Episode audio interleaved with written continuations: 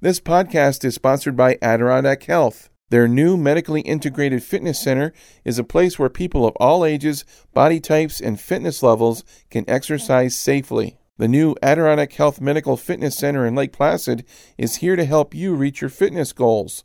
Whether it's working your way back from an injury, easing a chronic problem, or just getting stronger.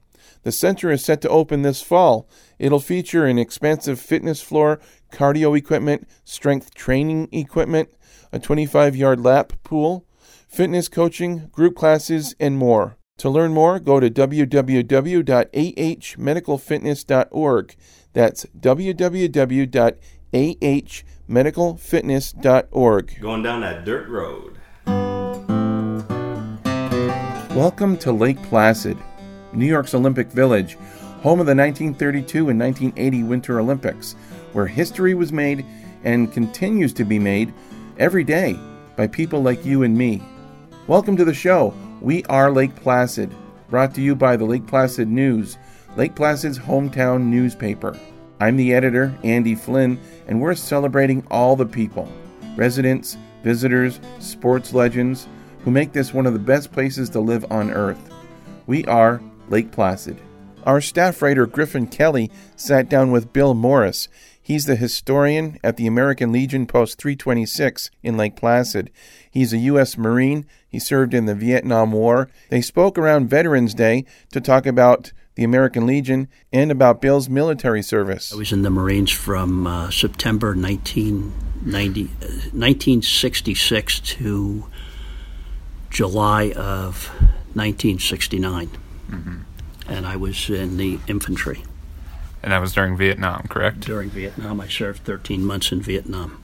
And was that, uh, did you voluntarily uh, enlist or were you drafted back then? I enlisted in the Marine Corps. And what really drew you to do that? You know, why enlist? Uh, they were getting close to drafting people, and uh, I chose to go in the Marine Corps. But I would like to ask just uh, what was that time like serving? Uh, it was probably the hardest time uh, for casualties, mm-hmm. and uh, being in the infantry was not easy. Um, the country was not easy, and uh, uh, obviously there was time of racial strife at, even in the service. Unfortunately, not in the not in the field, but uh, at other times. Uh, Martin Luther King had been killed, and then Robert Kennedy. I mean, it was a pretty tough time. Mm-hmm.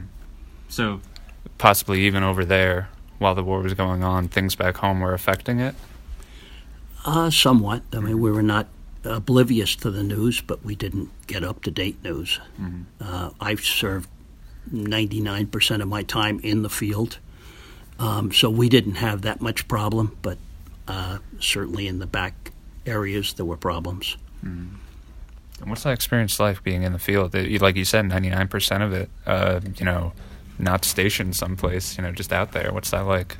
Well, you carry everything you own on your back. Um, I would throw out stamps because they were too heavy. Not to be too overly dramatic. Yeah. Um, we lived in a foxhole a lot of time. I spent um, 102 days in Sanh. Um, so we lived in a foxhole the whole time, eat two C-ration meals a day. Are you from Lake Placid originally? Uh, no, I'm originally from northern New Jersey. I moved up here uh, two and a half years ago, full time but I've been coming up here since probably the late 90s as a second homeowner. So, just about the time that you moved here uh, full time, you also became the historian with the local Legion, correct? Yeah, they got me pretty quickly. Looking over these old things, because I'm sure most of the time you're seeing them for the first time too. You know, what's it like looking at all these old photos? Uh, you realize how little these guys had to work with. Um, they're, they're, and appreciate what they've done for the Legion and kept it going for a hundred years. Mm-hmm. It's been really a, a great eye opener. And we also mentioned a couple of minutes ago about how uh, only a couple years ago did the last World War One veteran uh, pass away. You know, what's that like now with the approaching, you know, last World War Two veterans passing away in the next couple of years, probably? What does that mean for the Legion? It's it's tough for us because um, most of the Legion members are older. Um, we've been trying to get younger Legion members. Uh, we have a few. It's been great. They've jumped in and helped uh, the Legion. Um, they've kept it going. Uh, they're they're the next members of the Legion. When my era goes, we're going to rely on them. There's also the Sons of the American Legion, which have been very helpful, and the Ladies Auxiliary also has been very active and very helpful. Maybe just because we have them right here in front of us. You know, what are the, some of these uh, clippings and these documents that we got here? What did you bring out today? Uh, well, some of them are the uh, the members of the service that serve from Lake Placid. Um, others are actually minutes from the meetings.